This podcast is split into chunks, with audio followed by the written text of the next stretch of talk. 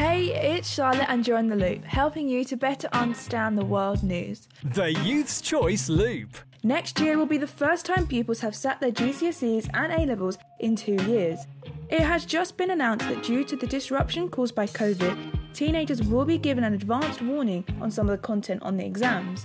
New plans have also been said that students should take three mock tests just in case teacher assessed grades are used if exams are cancelled. The Loop. Imagine buying a pet dog only for it to grow into a fox.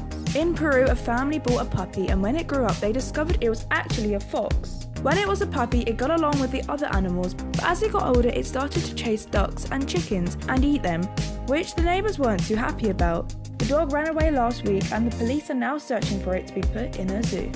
The Loop. Another free thing to do in London, at Broadgate Circle in Liverpool Street, there is a winter forest full of pine trees and market stalls. The Youth's Choice Loop. That is it for the loop today. Don't forget to follow us on the socials at Youth Choice GA.